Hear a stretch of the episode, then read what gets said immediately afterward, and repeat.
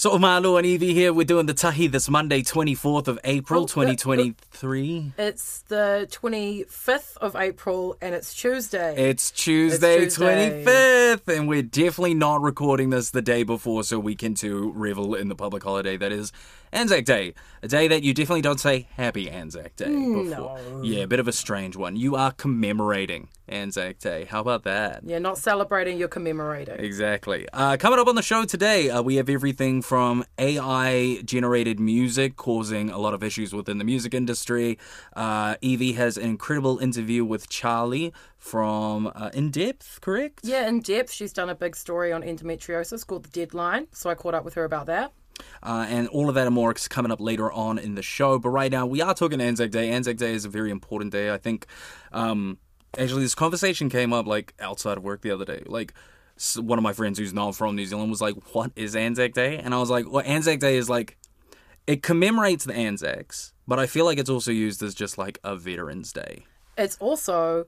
Uh, a big day for me. Uh, happy birthday to Hillary. Yay! Who's Hillary? Oh, Hillary's my mum. Happy birthday, mum. Why don't you just say happy birthday to my mom? And people I, be like, happy birthday to Evie's mom. I kind of figured that, like, no one knew who she was, so I used her name. But now that you've pointed it out in hindsight, that yeah, may have been kind of weird. Yeah, happy birthday to my mum. Happy birthday to Hillary. Evie's mom. Manuelo Asofano. Happy birthday, Hillary. That's so weird. I, it's like a...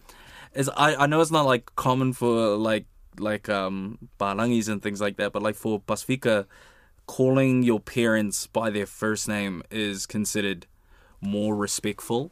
And I didn't have... Growing up in my household, we... Like, if I called my dad Tyler, he'd probably think I was disowning him somehow. He'd be annoyed. He'd be, like, really upset about that. But, like, I, I had, a, like, one of my Tongan boys, he, like... When I remember going around to his house and he was like, oh, this is my dad. Uh, he go, you know, he was just like, this is Siale.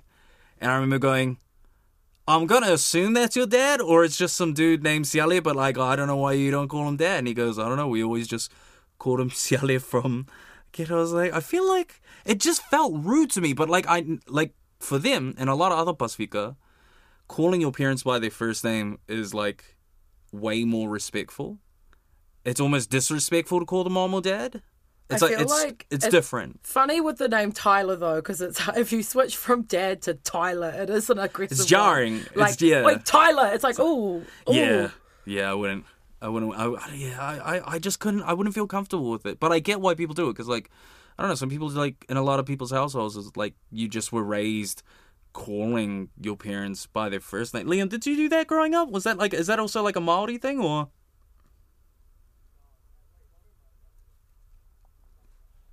Liam said, uh, not in their family, it's it's not common, but I, I yeah, I know it's, like, real common for Pasifika. I mm. know that. Growing up, it was, like, a lot more common than I thought it was. It could be me. In my experience, people calling their parents by their first name is usually, like, angry Pākehā teenage boys, mad at their mum, and so they're going to start trialing, like, calling her by her first name as, like, some weird, like, form of disrespect, and she hates it, hates it so much. Would you be comfortable with your children calling you by their, by your first name? Um,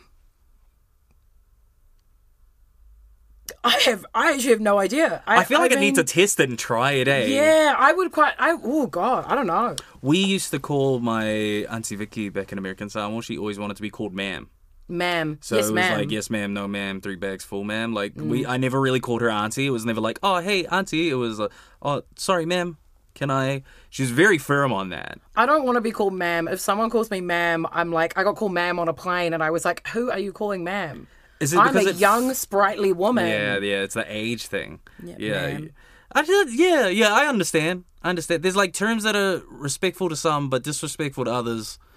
But you should one hundred percent, kids, go home and call your parents by their first name and just yeah. see how it goes. Just see how that goes down. Like, I'd love to let us know how that. How that digests in your household. I'd love to see that. Uh, earlier we mentioned the A I music debacle. And Evie? Uh, yes, in tech news, because I'm a tech bro. Um, back in the day, music companies' biggest enemy was pirates. R I P LimeWire, shout outs. Uh, but their new biggest adversary is A I music. Yeah, um, I don't know if anyone's seen the clip that went viral the other day of uh, Drake and The Weeknd. Over what was supposed to be a Metro Boomin' beat. Oh my God, I did see that. And that was A I generated. So that's not Drake. That's not The Weeknd. That's not even Metro Boomin', I don't think. Um, some person called The Ghost Rider uh, was their user on TikTok, basically punched in and created the song using A I, um, which f- sampled Drake and The Weeknd's vocals to be able to make them sound like they're saying certain things, which is, one, creepy, mm. um, but two, probably the best Drake record in the last couple of years, I'm not going to lie. I was pleasantly surprised. Um, it's a weird new thing for a lot of these major labels like Universal Music Group, uh, which came out uh, against this A I music, mm. because this person, not only did they create this A I record, they actually uploaded it to Spotify and streaming services and probably made some money off of it. Admittedly, not a lot, but probably made something, which is a problem, right? Like profiting off of your likeness, mm. essentially. It's a weird gray area.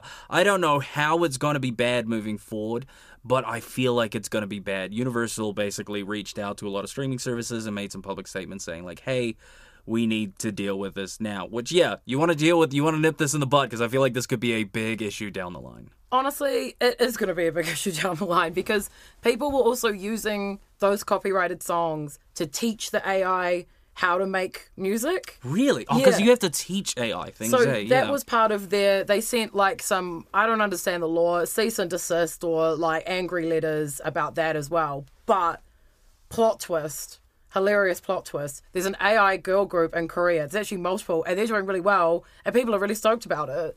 They're happy about it. No, like, they're doing pretty good. So there's, like, a few different instances, but one of them is Mave, who are, like, this new K-pop girl group, fully A I. They live in the metaverse.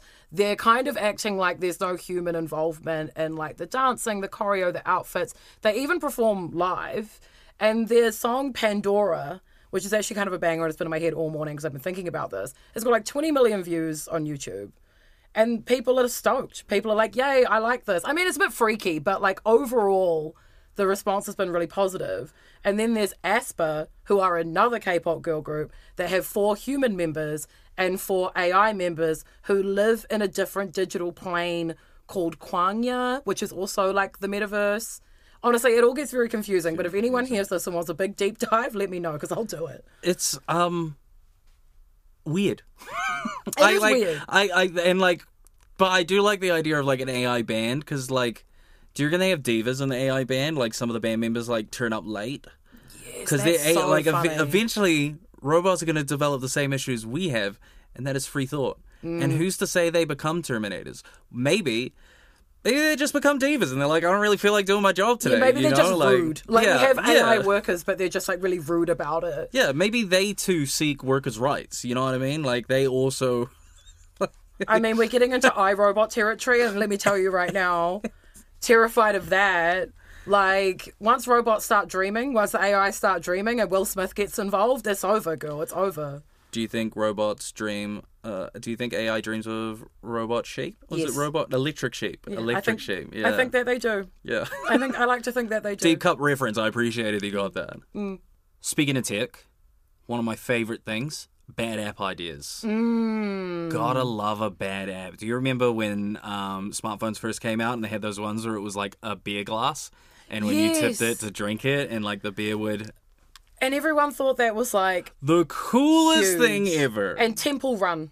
Yeah. Temple Run felt like a really futuristic game at the time. It was like my iPod Touch, and I'm like, ooh, I'm running all the temples. Yeah, yeah. Technology, apps, they've come a long way, and I have an idea for... It's less of a new app, but more of just like an add-on to an app, and that is replays. You know, like, that's a big thing right now, especially with streaming apps, um, is getting your recap, your replay for the year. What did you listen to? How long did you listen to for? Oh, right? I love Spotify Wrapped. It's like Christmas for me.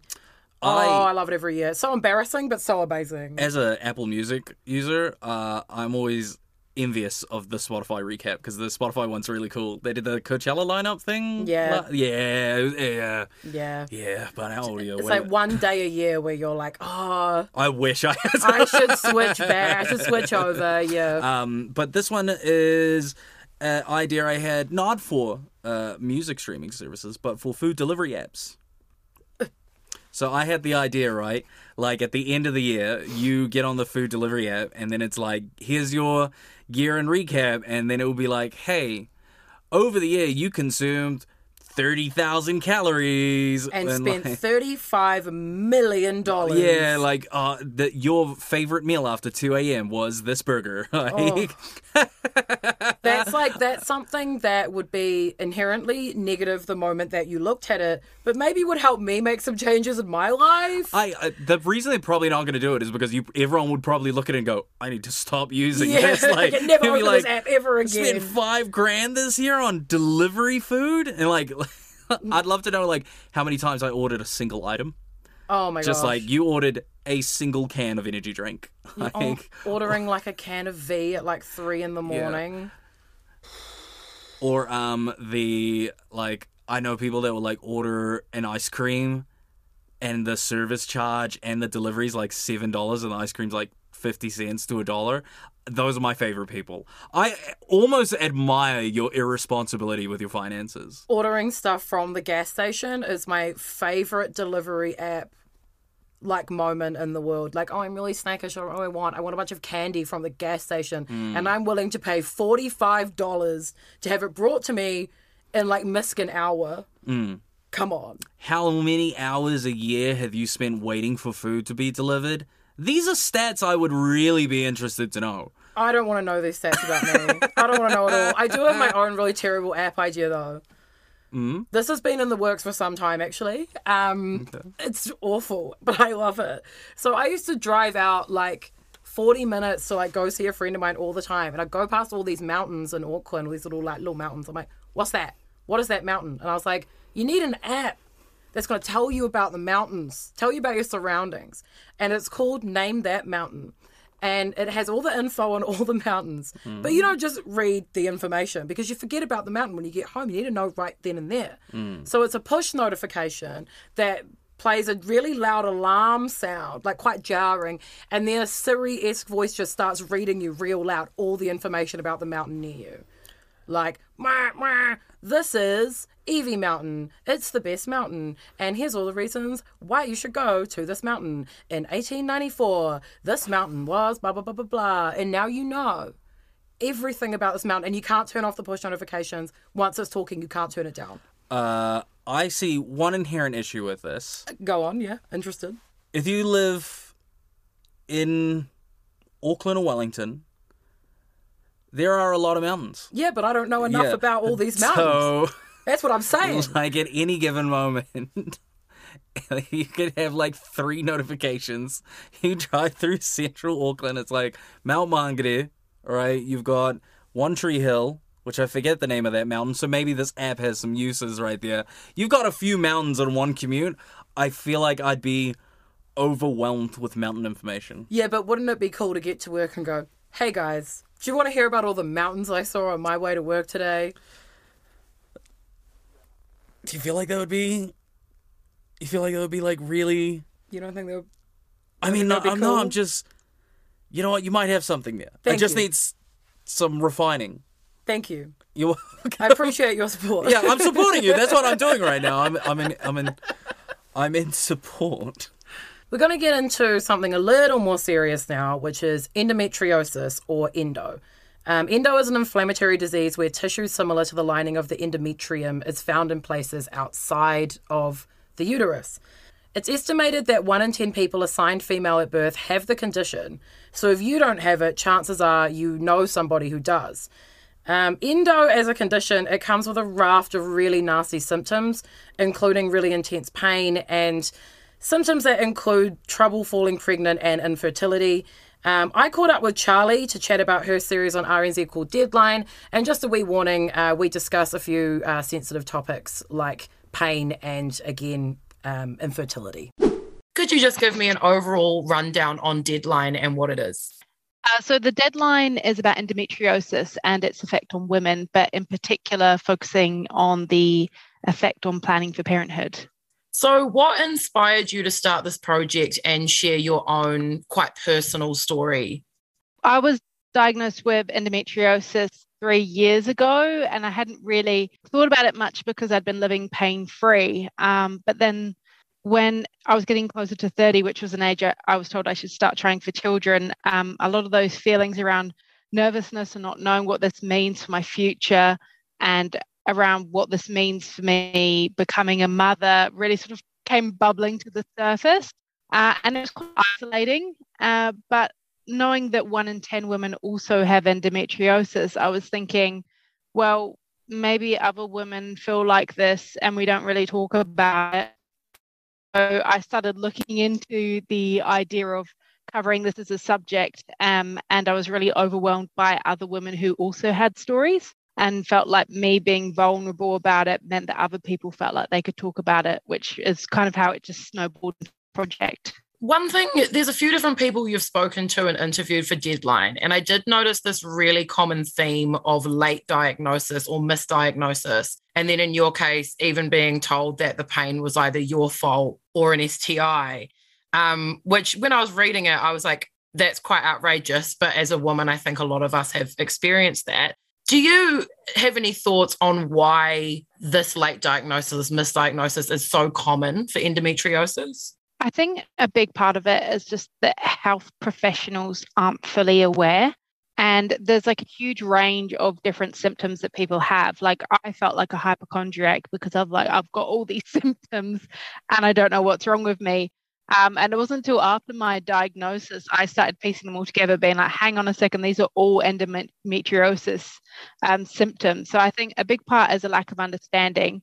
And I think there's just a lot of misconceptions. Like so many times when I went to the doctors, I was told that having pain with your periods is normal. And I feel like that's just really fobbed off. And it's it's not right. Like, it, interestingly, doing this, um, doing one of these interviews, someone said to me afterwards, like, oh, I had no idea that isn't normal. And so it's just sort of really ingrained in our society that women are supposed to have really painful periods and that And that whole S T I thing, like I, it was looking back now, I'm like, it's so outrageous that a medical professional was like, well, maybe your husband's cheating on you. So I was genuinely shocked when I read that bit. I was like, that would have sent me into the most insane spiral. Like I can't, how did that oh. conversation go with your husband after that appointment, if you don't mind me asking?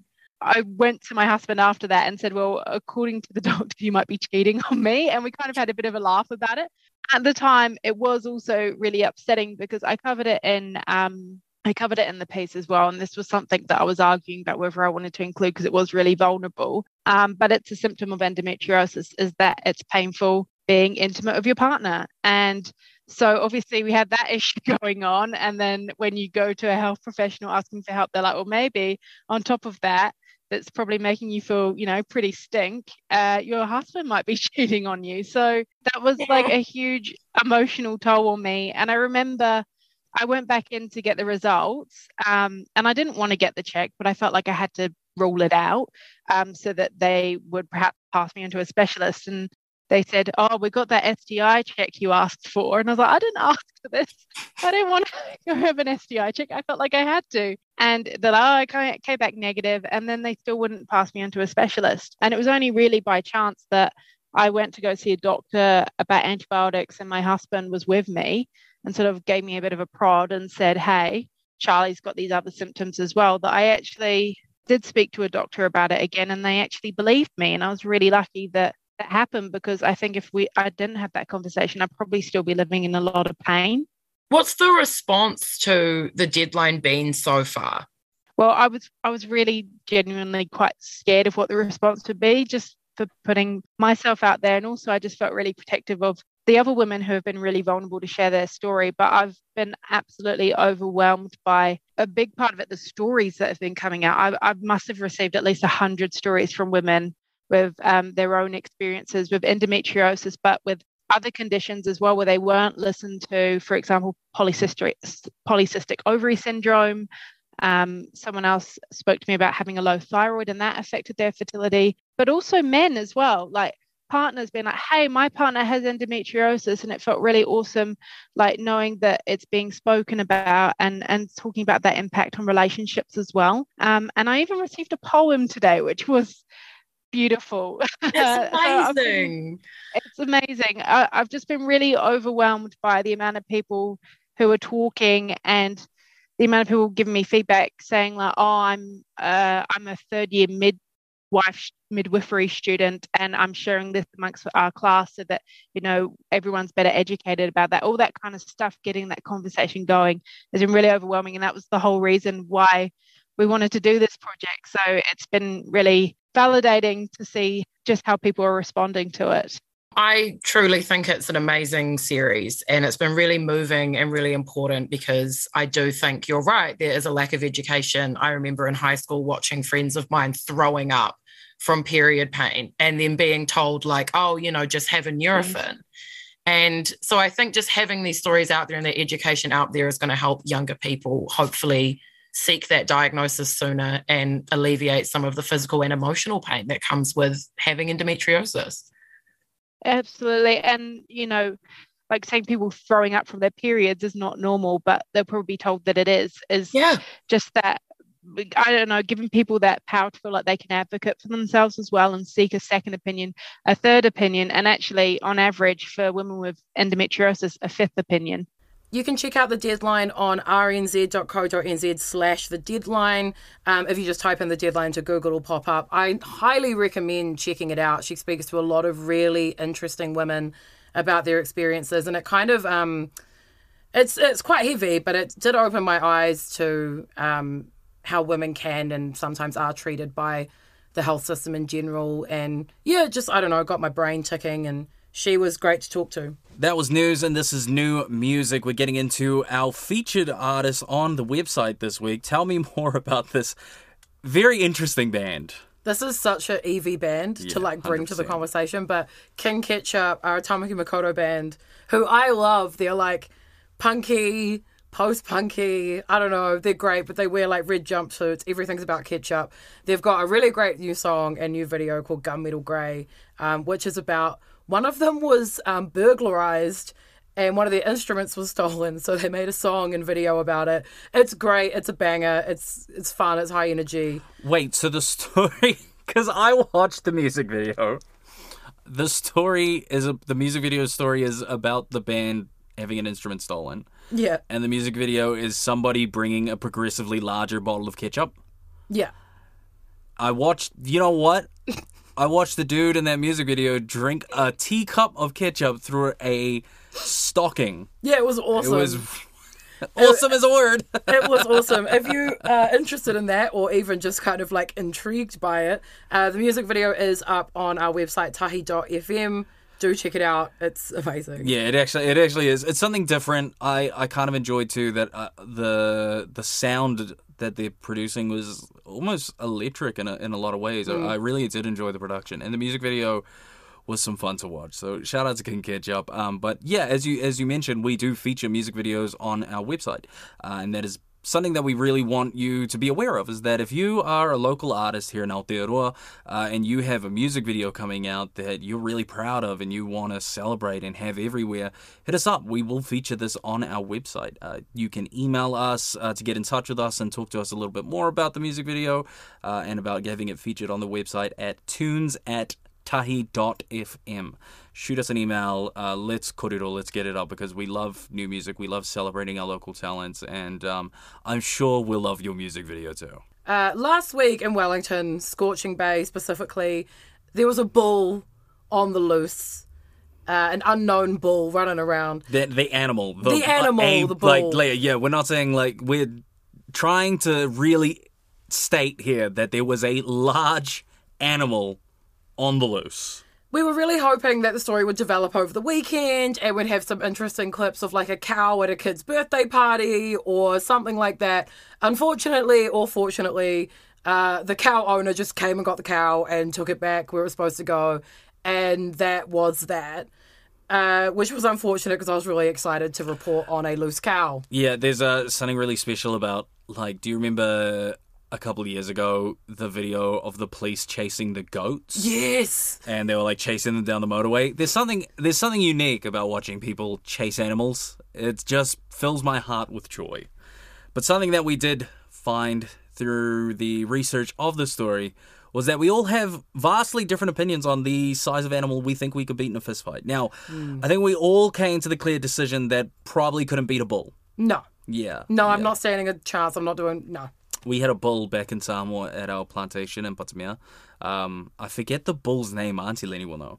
It was huge, and it was old, and we loved that bull so much. But you, if that bull, like, decided to have a nap on the driveway... We just couldn't go home. Like, it was just like, you can't, I can't go home now. Like, I don't want to wake the bull. Bull is not a happy person. I don't think I could beat a bull in a fist fight. But in terms of animals I do think I could beat in a fist fight, I'm I'm starting off high here. I one hundred percent think that I would have a fair, even fight with a horse. A horse? Yeah. Because, see, I don't want to go small.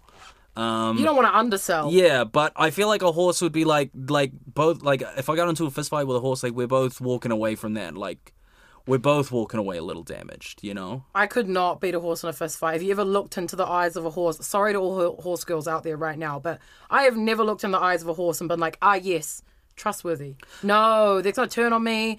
It's going to do something crazy that I'm not expecting. I don't know. And it's also huge. I think, honestly... The largest animal I could take in a fist fight is just like a larger domestic cat. I feel like you could go bigger than that. I feel like there's a bird out there that you could probably... Maybe like two swans, one swan. One swan? One swan. Okay, two swans if they're not angry, one swan if it's angry. I feel like I could take Or a on... goose. I feel like I could take on a couple birds, to be honest with you. But birds do scare me. I do just want to throw this out there too while we have this discussion. Um, don't try fighting animals. Oh, yeah, don't... Yeah, don't... Don't, Don't do, do that. that. Like it's like like just we just just think about it. Just think about like hmm. I could beat that horse in a fight, but don't actually punch a horse. I used to think genuinely, I used to think I could beat a giraffe. Oh, like but it would have to. There's problems there because it like required the giraffe leaning down, mm. and I feel like if a giraffe did want to fight, he probably wouldn't make it easy for me. I always liked the idea of fighting kangaroos because back in the day there was a real thing where people in Australia used to go box kangaroos, like it was an actual sport. But I watched a couple videos of kangaroos, and those things are jacked to the tits. I think you could take down a kangaroo that hadn't been working out because I have seen that picture of that jacked ass yeah, kangaroo. Ja- like, that scares the shit out of me. Like but a, I think that guy's like brother, but not him. You could take down that kangaroo. Like a baby kangaroo. Not like a like a teenage kangaroo, maybe. Teenage kangaroo. I couldn't take down a kangaroo. I couldn't even take down a joey. I, I yeah. I feel like I feel like a horse. I'm feeling like I'm not saying that I would one hundred percent beat the horse, but I feel like it's a fair challenge. You like know? You wouldn't die and the horse wouldn't die, but you'd both be going home with a blanket. Yeah, I feel like we're both going away from there going like, hey, you know, it was a fair fight, you know. I'm good just game, I, good I game. Respect him for getting out there, putting his heart in the ring. Do you, what if I fought a horse, would it have to be in a field or could it be in a ring? I feel like this changes the dynamic. Well, this is how I feel as well though, because it's like fighting a whale in the water. Not going to win. But once they're on my land, you can't even move. Mm. Find me on land, whale. Mm. Let's go. See, now I'm saying I could fight a whale because it's on my turf. Yeah, there's a lot of there's a lot of rules to how this would operate. eh? Like it's like saying, like yeah, I could beat him if he was like limping. I like, could beat him if he was like he was a day asleep. Off dying. Yeah. Yeah, but I genuinely, what is the largest animal you think you could beat in a fist fight? One ounce, G. You're like, yo, I'll meet you at the park, three p.m. What's the mm. largest animal you think you could like toast up? Um, no head weapons. Over, no weapons. Bare knuckle brawling, my G. Head over to Tahi's Instagram story. We're going to put a poll up. What is the biggest animal you could beat in a fist fight? I'm genuinely curious. Post-COVID, especially in Tamaki Makaurau, there's been so many gigs, like international gigs. We've had all these big names here, all these local gigs. I've been so lucky. I got to see Fontaines D C in January. Then I saw My Chemical Romance, which everyone has heard everyone. Um, in great detail about. Great best lengths. Day of my life. And I got to see Black Midi at the Hollywood Avondale. Who's Black Midi? Black Midi are a progressive, experimental, math rock, post-hardcore, avant metal jazz band. I really like them. They're from the U K, and they went to the same school as Adele. Hold on, we're not breezing over that. We're not, we're not, how are you just acting like you didn't just say a whole sentence for their music genre? Well, it's... Say it, say it three times fast. Experimental, math rock, progressive, post-hardcore, avant jazz metal. Experimental, math rock, progressive, post-hardcore, jazz, avant metal, jazz, avant... Yeah. Progressive. That's what I thought. Math. Is it actually, does that, like, is the, it did, is their music so unique that they had to come up with a new genre? Honestly, it's pretty, it's it's It's unique. Yeah, it is It is unique. I think it's more just like, they're just mashing stuff together. But if you go on Wikipedia, that's like the legitimate genre tag. Really? Yeah, like literally that's what that's what it all is. Black Midi. And it was awesome. They just played for two hours straight, no break, like huge sound, just sat there. And um, you've never heard of uh, this genre before? No. When I, I will say, though, when I Googled Black Midi, it just came up with uh, mid-length dresses. Yeah, that's been yeah, an issue for me as well. That's a bit of an issue. Yeah. But I, um, I'm curious, too, about there's a sentence there you said, math rock. Mm. What is, is math rock like a previously instated music genre? Like, people have done math rock before? Or is this like, oh my God. This kind of sounds like kids pop where it's oh like, two plus two is four. Thank like, you. So much for asking about math rock. Have you heard of a band called Tool? Yes. Yeah, Tool, Tool does math rock. It doesn't help so, me understand what math rock is. Do you know the song The Pot by Tool? You must have been dun dun dun dun dun. Yes. Hi. So that is all put together by different math equations that they figure out when the sound should hit. So even the vocals are like figured out in like some sort of mathematical equation to put a song together. Math rock is more about like how you make the song rather than like what the song is. Because there's math rock bands like Minus the Bear where it's quite like poppy indie, but it's still math rock because they did a bunch of math. And I'm terrible at math. I can't count past one hundred. And I don't know my times tables. But I love math rock. So it's like Rain Man? I can't. Is it like Rain Man? Rain Man make... Rain Man means rock music? Yeah, sure. Math rock. Math, I mean, you could do like math anything, but like... Do you know what's funny about this Black Midi thing? The um, post-hardcore, progressive, um, experimental avant jazz metal. Um, they had three sellout shows and really? They had to add more. And even on the night, there's like people waiting outside trying to get in. This very niche genre, hugely popular. Gee, has anyone else ever done this genre before? Eh, probably. Probably tried, probably but nobody somewhere. does I just, it. I haven't figured them out yet. Quite like Black Midi. Nothing quite like Black Midi. I'm going to see if you still remember that music genre in a week's time. Yeah, it's, yeah, that's fair. Do you think you would? Mm, fifty-fifty, man. Not feeling confident, yeah. I feel super confident. Um, over the weekend, you may have seen on the Tahi Instagram story, we had a news article uh, written by Charlotte Cook, right? Yeah, Charlotte Cook from Wellington. Uh, Here and Loathing's presenter. Here and Loathing is a podcast? Here and Loathing is one of the first podcasts we ever did on Tahi, and it's Charlotte Cook talking about um, her body hair, experience with body hair. She even gets her wax and, like, records it, and I shouldn't oh laugh because it's, like, it's actually this really cool moment on the show, but, like, it just cracks me up to think she was getting it, and there's just, like, someone there with, podcast, like, a boom mic. Oh. But um, we were resharing it because uh, Rachel McAdams of Mean Girls, The Notebook, and every other awesome movie fame uh, posed for a, pict- a pictorial, a pictorial, a pictorial uh, where she had her armpit hair on display, and she specifically asked, don't edit it out, show it off. And people lost their freaking minds.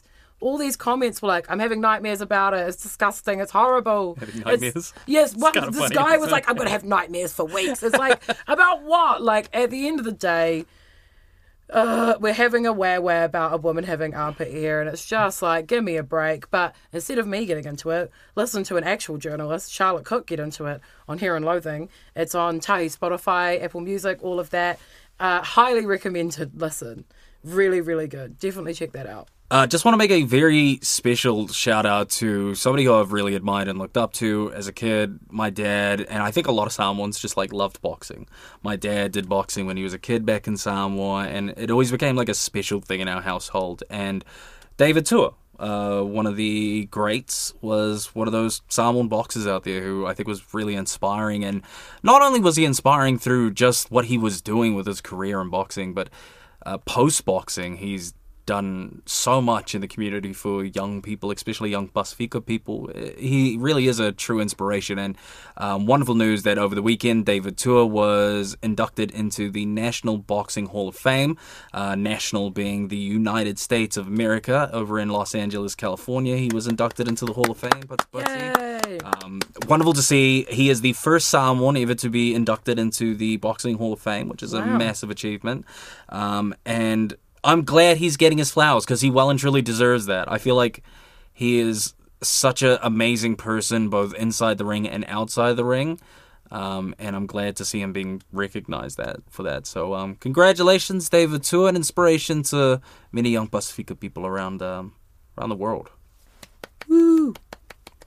Welcoming to the Tahi Couch, we have the illustrious Liam. Liam. Yay. Yay. It's times like this where I wish we had an audience to... To clap. clap and cheer for you coming on to the show. Um, yeah, you pulled me out of my cave. Yeah, we did. And we're very yeah. grateful that you came and joined us, all right? Um, uh, let's talk about Friday. Uh, Friday afternoon, we went along to Spark Arena to interview who? Wallace. Wallace. The Tell cutest, me a bit about Wallace. The cutest person I've ever met in my entire life. Um, she's stunning.